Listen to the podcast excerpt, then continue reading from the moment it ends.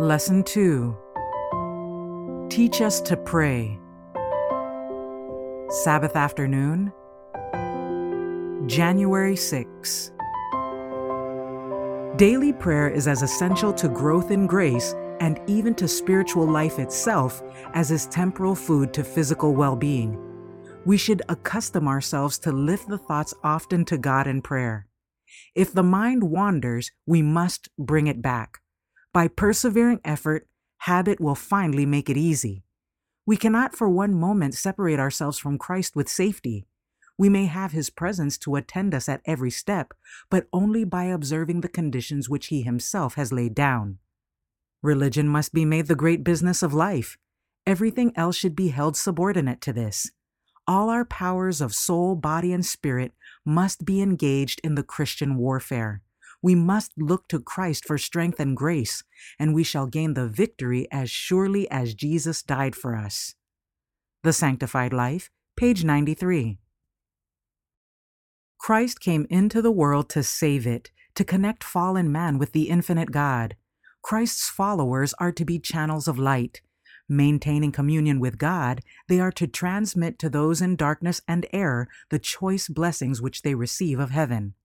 Enoch did not become polluted with the iniquities existing in his day. Why need we in our day? But we may, like our Master, have compassion for suffering humanity, pity for the unfortunate, and a generous consideration for the feelings and necessities of the needy, the troubled, and the despairing.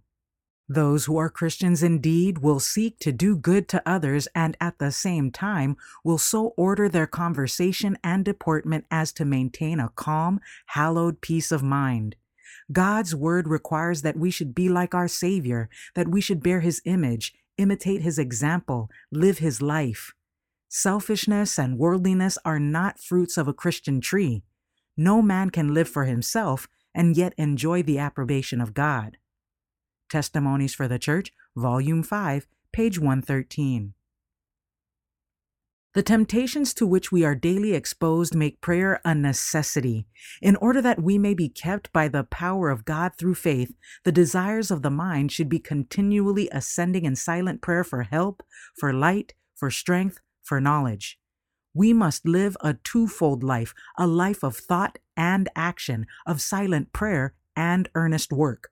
The soul that turns to God for its strength, its support, its power by daily earnest prayer will have noble aspirations, clearer perceptions of truth and duty, lofty purposes of action, and a continual hungering and thirsting after righteousness.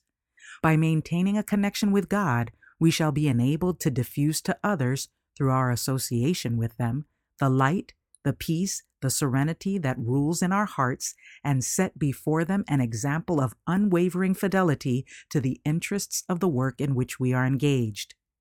Testimonies for the Church, Volume 4, page 459. Sunday, January 7. Fostering the use of the Psalms in prayer. In God's Word, we behold the power that laid the foundation of the earth and that stretched out the heavens. Here only can we find a history of our race unsullied by human prejudice or human pride. Here are recorded the struggles, the defeats, and the victories of the greatest men this world has ever known. Here the great problems of duty and destiny are unfolded. The curtain that separates the visible from the invisible world is lifted, and we behold the conflict of the opposing forces of good and evil, from the first entrance of sin to the final triumph of righteousness and truth, and all is but a revelation of the character of God. In the reverent contemplation of the truths presented in His Word, the mind is brought into communion with the infinite mind.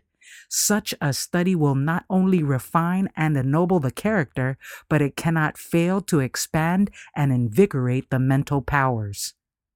Reflecting Christ, page 115. From the time when the parents of Jesus found him in the temple, his course of action was a mystery to them. He would not enter into controversy, yet his example was a constant lesson. He seemed as one who was set apart. His hours of happiness were found when alone with nature and with God. Whenever it was his privilege, he turned aside from the scene of his labor to go into the fields, to meditate in the green valleys, to hold communion with God on the mountainside or amid the trees of the forest. The early morning often found him in some secluded place, meditating, searching the scriptures, or in prayer. From these quiet hours, he would return to his home to take up his duties again and to give an example of patient toil. The Desire of Ages, page 89. We are in constant danger of becoming self sufficient, relying upon our own wisdom, and not making God our strength. Nothing disturbs Satan so much as our not being ignorant of his devices. If we feel our dangers, we shall feel the need of prayer as did Nehemiah, and, like him, we shall obtain that sure defense that will give us security in peril. If we are careless and indifferent, we shall surely be overcome by Satan's devices. We must be vigilant. While, like Nehemiah, we resort to prayer, taking all our perplexities and burdens to God, we should not feel that we have nothing to do. We are to watch as well as pray. Ellen G. White comments in the SDA Bible Commentary, Volume 3, page 1138. Monday, January 8. Trust in times of trouble.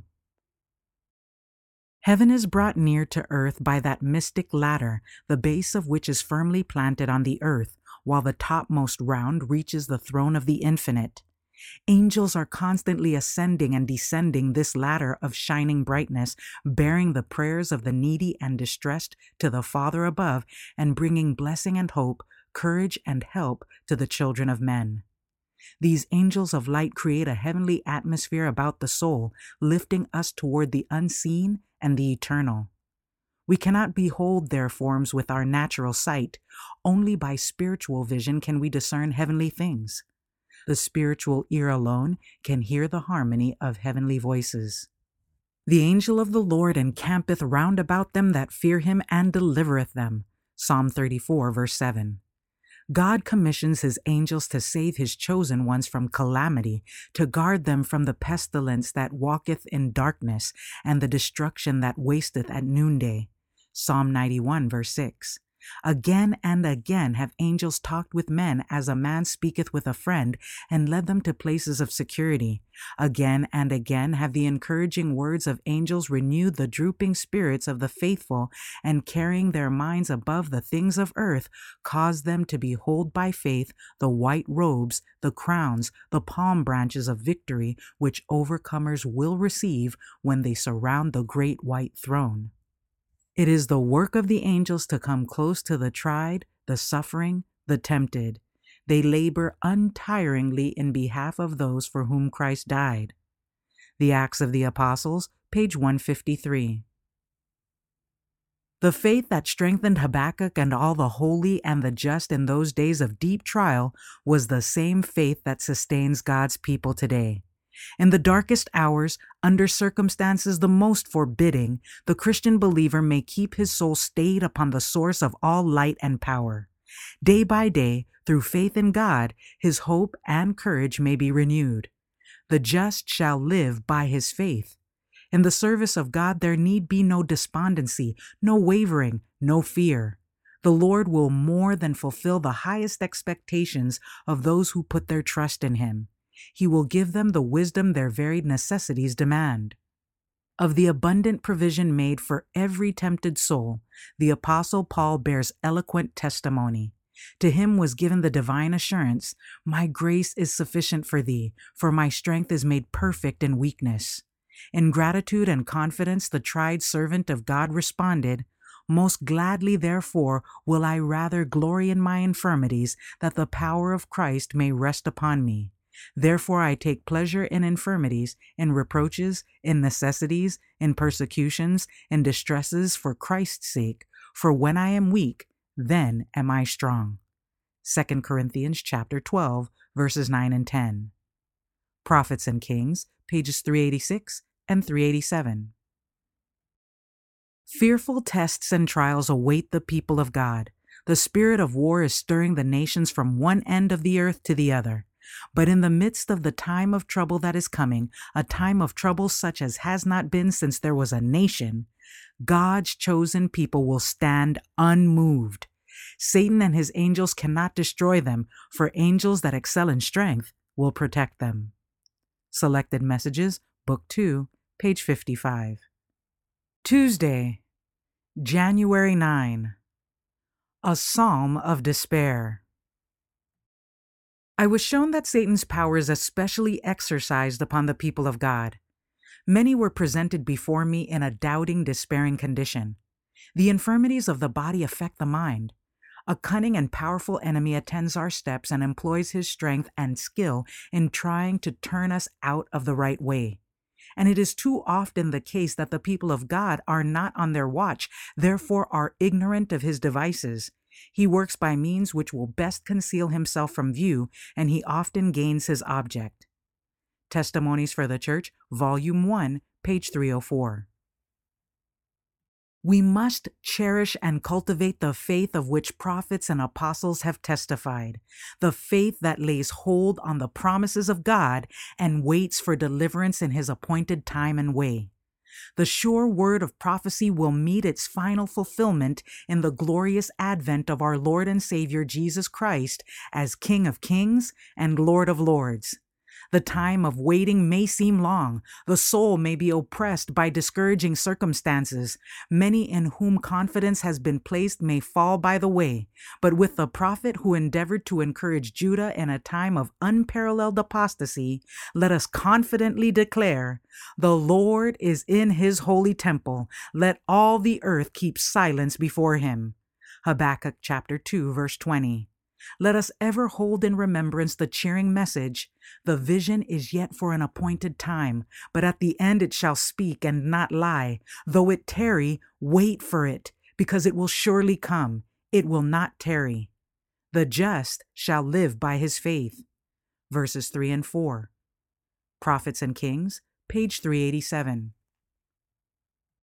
Genuine conversion will teach us to hold fast our confidence in Him who is our only hope. By conversion, we join our weakness to God's strength, our ignorance to His wisdom, our unworthiness to His merits, our poverty to His boundless riches, our helplessness to His enduring might. We must search the Word of God, making it a part of ourselves. A spirit of humility, the Spirit of Christ, will help us to know Him who has called us to glory and virtue. If we brought the truth into the daily life as we should, we would advance higher and still higher, gaining a clearer and still clearer understanding of the revelation of God.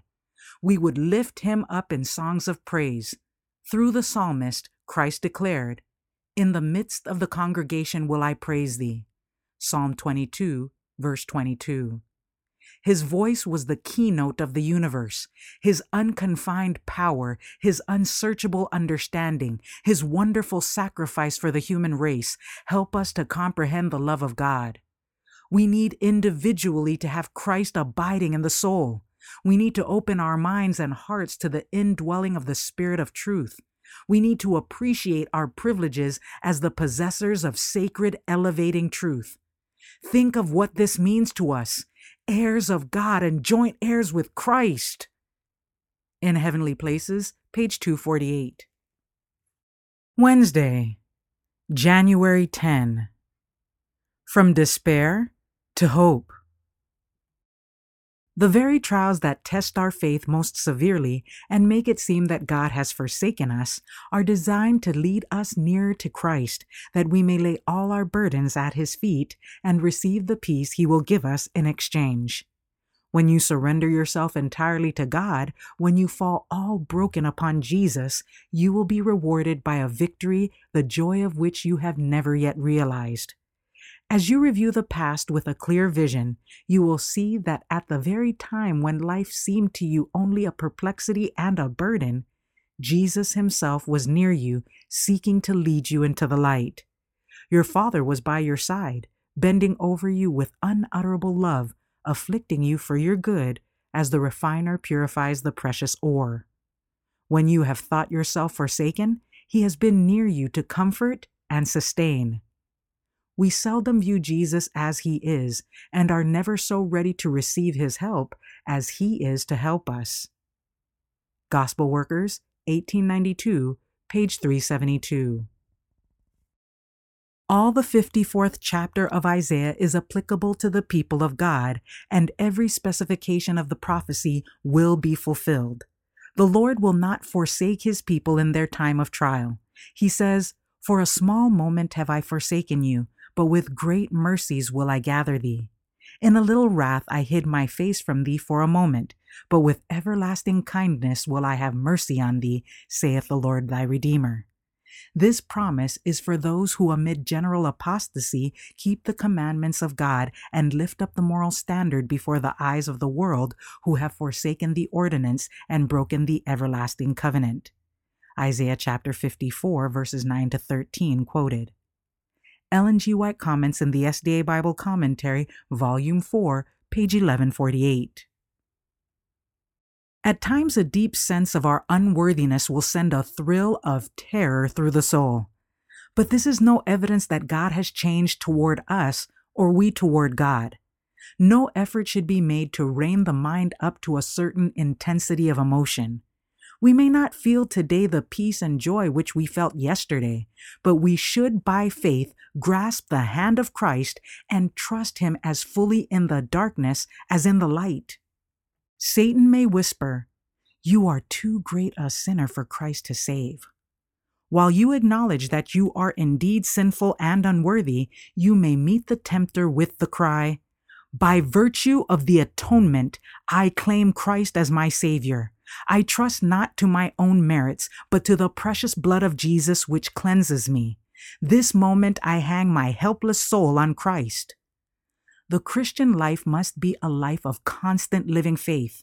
An unyielding trust, a firm reliance upon Christ will bring peace and assurance to the soul. Messages to Young People, pages 111 and 112. Thursday, January 11. Oh, restore us again. Christ is our only hope. We may look to him, for he is our Savior. We may take him at his word and make him our dependence. He knows just the help we need, and we can safely put our trust in him. If we depend on merely human wisdom to guide us, we shall find ourselves on the losing side. But we may come direct to the Lord Jesus, for he has said, Come unto me, all ye that labor and are heavy laden, and I will give you rest. Take my yoke upon you and learn of me, for I am meek and lowly in heart, and ye shall find rest unto your souls. It is our privilege to be taught of him. Testimonies to Ministers and Gospel Workers, page 486. Our Lord Jesus Christ came to this world as the unwearied servant of man's necessity. He took our infirmities and bare our sicknesses that he might minister to every need of humanity. Matthew chapter 8 verse 17. The burden of disease and wretchedness and sin he came to remove. It was his mission to bring to men complete restoration. He came to give them health and peace and perfection of character. Varied were the circumstances and needs of those who besought his aid, and none who came to him went away unhelped. From him flowed a stream of healing power, and in body and mind and soul, men were made whole. The Ministry of Healing, page 17. Angels from the heavenly courts stand by all who do God's service in ministering to their fellow men. And you have the cooperation of Christ Himself. He is the restorer, and as you work under His supervision, you will see great results. Christ is seeking to uplift all who will be lifted to companionship with himself, that we may be one with him as he is one with the Father. He permits us to come in contact with suffering and calamity in order to call us out of our selfishness. He seeks to develop in us the attributes of his character compassion, tenderness, and love. By accepting this work of ministry, we place ourselves in his school to be fitted for the courts of God. If thou wilt keep my charge, the Lord declares, I will give thee places to walk among these that stand by, even among the angels that surround his throne. Zechariah chapter 3 verse 7. By cooperating with heavenly beings in their work on earth, we are preparing for their companionship in heaven. Ministering spirits sent forth to minister for them who shall be heirs of salvation, Hebrews chapter 1 verse 14. Angels in heaven will welcome those who on earth have lived not to be ministered unto, but to minister. Matthew chapter 20 verse 28. Christ's Object Lessons, pages 388 and 389.